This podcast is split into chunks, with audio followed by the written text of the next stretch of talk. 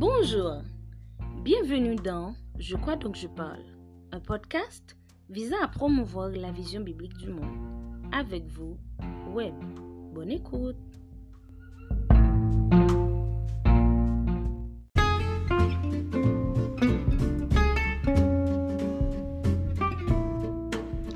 Salut à vous mon ami, c'est votre ami Windel Benjamin Etienne dit Web. C'est pour moi un plaisir de vous retrouver pour vous apporter un nouvel épisode. Merci de nous rester fidèles, merci de consacrer une partie de votre temps à nous écouter. Ça nous fait grand plaisir et ça nous encourage. Merci d'être avec nous. L'épisode que je vais vous présenter s'intitule dominé par la pensée. Si vous vous souvenez bien, nous avons déjà présenté un épisode euh, qui s'apparente à, à, ce même titre qu'on a intitulé Créer pour dominer. Mais cette fois, nous allons parler de dominer par la pensée. Donc, si nous avons été créés pour dominer, comment pouvons-nous exercer cette domination? Merci d'être à l'écoute et à tout à l'heure.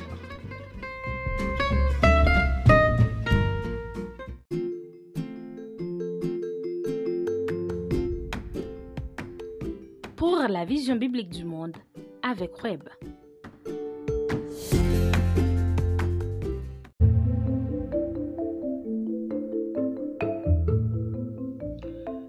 Dominé par la pensée, c'est le titre que nous allons développer comme je l'ai dit tantôt.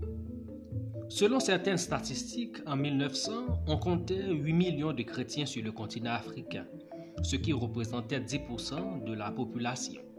Cent ans plus tard, le continent comptait 351 millions de chrétiens, soit une personne sur deux confessait Jésus-Christ. 60% de l'Afrique subsaharienne se disent chrétiens. Selon certaines prospections, d'ici 2050, 4 Africains subsahariens sur 10 seront chrétiens. Gloire à Dieu. Mais allons en profondeur. En 1900, il y avait seulement 1% de chrétiens au Kenya. À ce moment-là, il y avait 30% de couverture forestière. 100 ans plus tard, la population comptait 79% de chrétiens avec seulement 3% de couverture forestière. À l'aube de 2022, le gouvernement veut faire passer la couverture forestière de 7% à 10%. Alors, un problème crucial se pose. Pourquoi plus la population compte de chrétiens, moins il y a de couverture forestière? Quelle est l'influence de la foi et des pratiques chrétiennes sur une telle société? Dans un cadre plus global, quelle influence le christianisme exerce-t-il sur certains pays dits d'expression chrétienne sur le plan social, économique, politique, familial, écologique ou environnemental? Qu'est-ce qui explique que certains pays sont riches et d'autres pauvres? Qu'est-ce qui explique que le continent africain le plus riche en termes de ressources naturelles et de biodiversité reste un continent pauvre à la risée des autres continents tandis que d'autres pays n'ont pas toutes ces ressources, pourtant sont riches. Voilà autant de questions auxquelles nous allons essayer d'apporter certains éléments de réponse.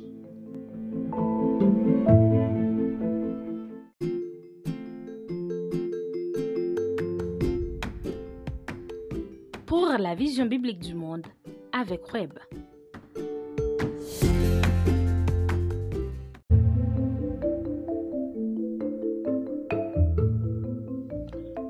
Remise en cause des pratiques anciennes. Répondre à ces questions que nous venons de poser n'est pas aussi simple.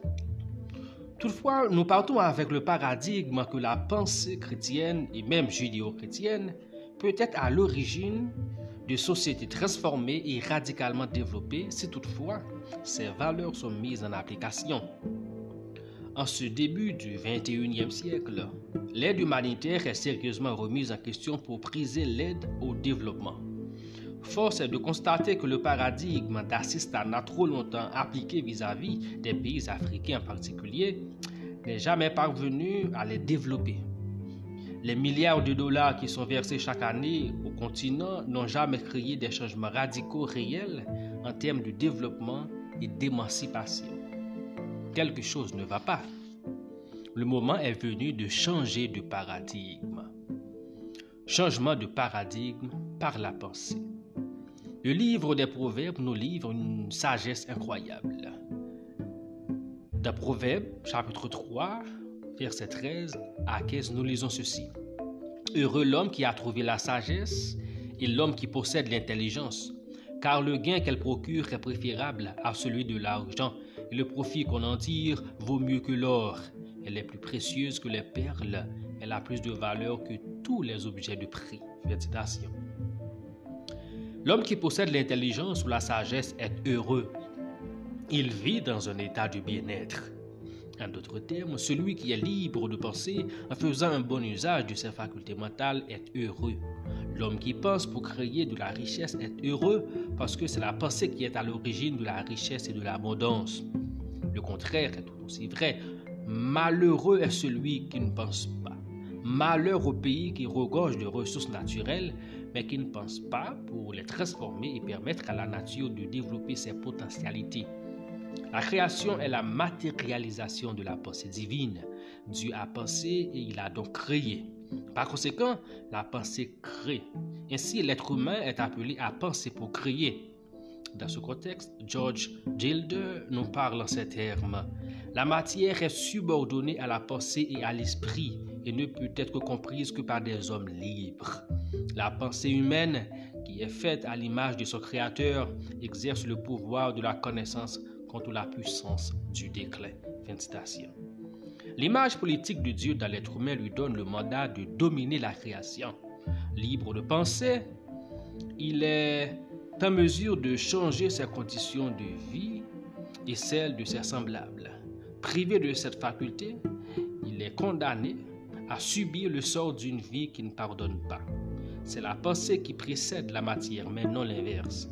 La matière qui n'est pas éternelle ne doit pas être méprisée, mais maîtrisée pour créer des conditions de vie reflétant nécessairement la gloire et la volonté de Dieu. C'est ce que Brooks essaye de nous expliquer en ses propres mots. La richesse n'est pas physique, elle est métaphysique, c'est-à-dire qu'on ne la trouve pas de la matière mais de l'esprit. Et comme elle est dans l'esprit, elle est tout de suite libératrice et conquérante sur le plan individuel, universellement disponible et unificatrice. Fin La vraie richesse n'est pas ce qu'il y a dans le sous-sol, mais dans le cerveau de l'humain, dans sa capacité de penser et d'agir en conséquence. C'est plutôt notre conception de l'être humain, notre vision du monde et notre culture que nous devons examiner et redéfinir. Dao Meyer soutient que les principes fondamentaux d'une culture, le récit qu'elle tient pour vrai et la vision du peuple posent les fondements de son développement.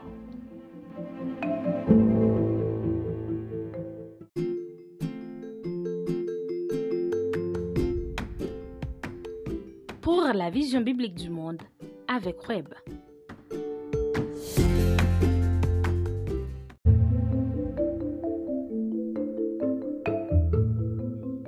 Remise en cause de nos récits et croyances. Nous devons avoir la capacité de questionner les histoires dans lesquelles nous croyons et que nous racontons à nos enfants, car elles ont des conséquences. Nous devons aussi revoir notre mode de relation avec la religion. Quel rapport peut-on établir entre le développement et la religion? Comment vivons-nous notre spiritualité dans le contexte de nos systèmes de pensée, notre façon de vivre, de concevoir et de dessiner l'avenir de notre propre communauté et du monde?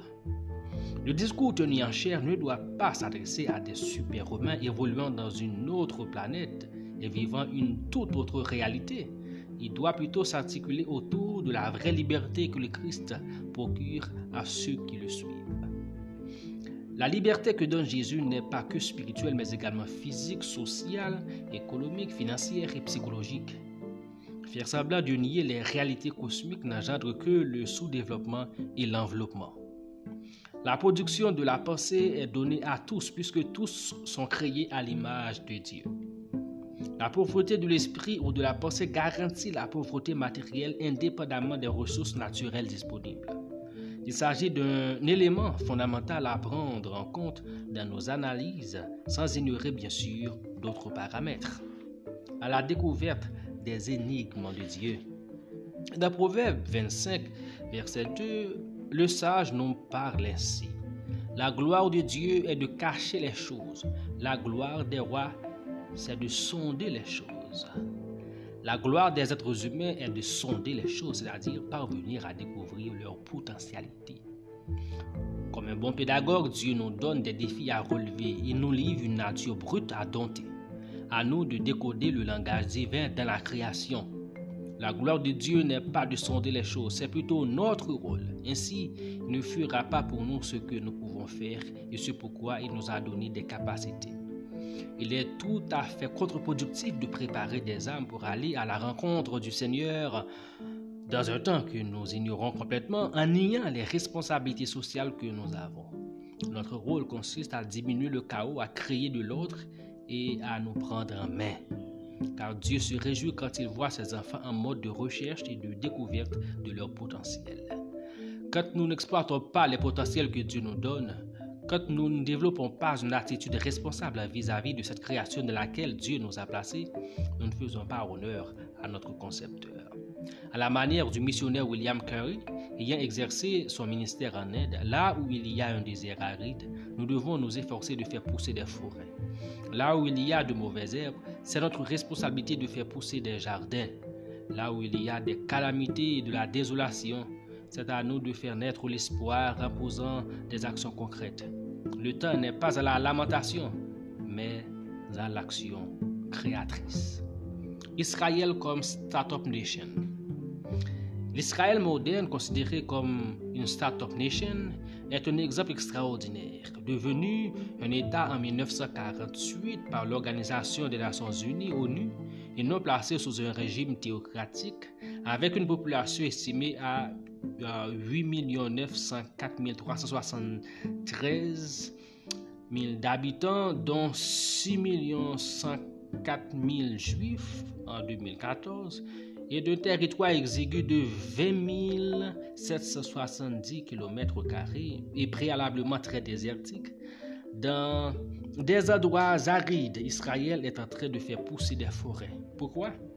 Parmi les multiples explications qu'il peut y avoir, force est de reconnaître que ce peuple, malgré toutes les péripéties qu'il a connues à travers les siècles, a toujours compris non seulement ce que cela signifie d'être créé à l'image de Dieu, mais aussi le mandat culturel. Ce peuple croit dans le travail et le commerce, une valeur que la Torah encourage. L'héritage de la sagesse de la Bible, notamment de la Torah, par rapport à l'économie paraît incontournable dans le développement d'Israël dans beaucoup de domaines comme la technologie, la médecine et l'agro-agriculture. C'est à juste titre que le rabbin Ken Spiro souligne. De fait, les fondateurs de l'État d'Israël moderne, même s'ils n'étaient pas religieux, étaient profondément imprégnés de la conviction que le peuple juif tient son héritage de la Bible et que c'est elle qui le relie à sa terre.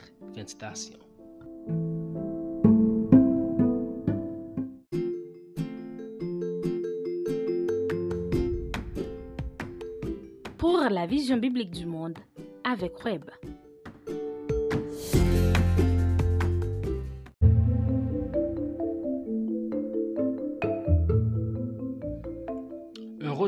Valeurs judéo-chrétiennes.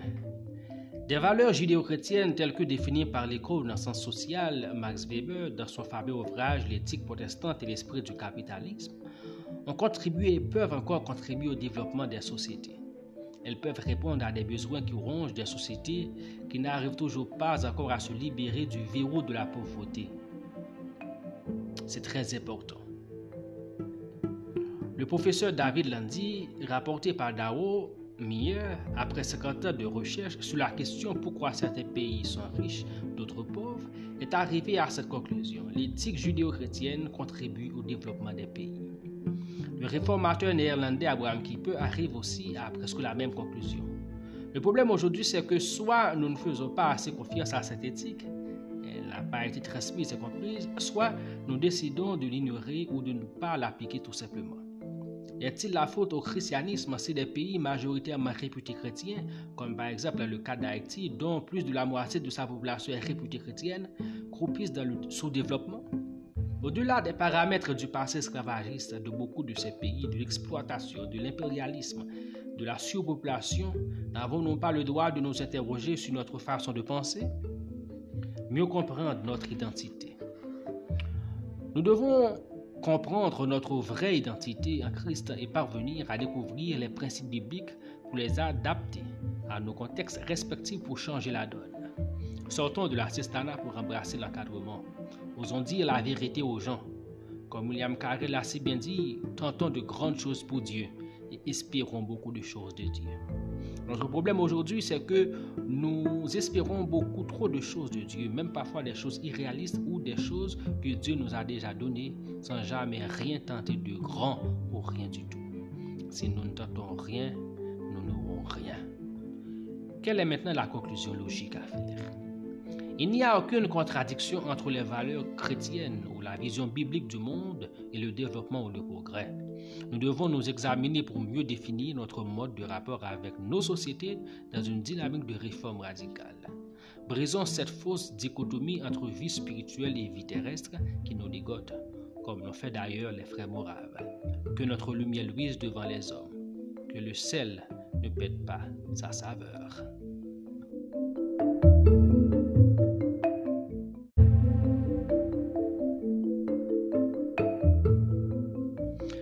Vous inciter à la méditation ou à la réflexion, voici une pensée essentielle à retenir. La pauvreté de l'esprit ou de la pensée garantit la pauvreté matérielle indépendamment des ressources naturelles disponibles. Une question de réflexion. Sur une échelle de 1 à 5, à quel point développez-vous la faculté de penser dont Dieu vous a doté? Voudriez-vous maintenant faire cette prière avec moi? Seigneur, toi le grand donateur, Dieu rationnel, merci parce que tu m'as donné la faculté de penser pour changer mes conditions de vie et celles de mes semblables. Je confesse que je t'ai souvent demandé ce que tu m'as déjà donné. Je te prie de me rendre productif et riche dans mes pensées et de me donner du succès dans tout ce que j'entreprends. Tu as prévu pour que je vive bien sur la terre. À partir d'aujourd'hui, qu'il en soit ainsi dans ma vie. Au nom de Jésus. Amen. Cet épisode est tiré de mon ouvrage Le mandat ignoré, réflexion sur le mandat du chrétien dans le monde et l'existence humaine, disponible sur Amazon en version brochée et électronique. Pour aller plus loin, je vous recommande vivement ce bouquin. Merci.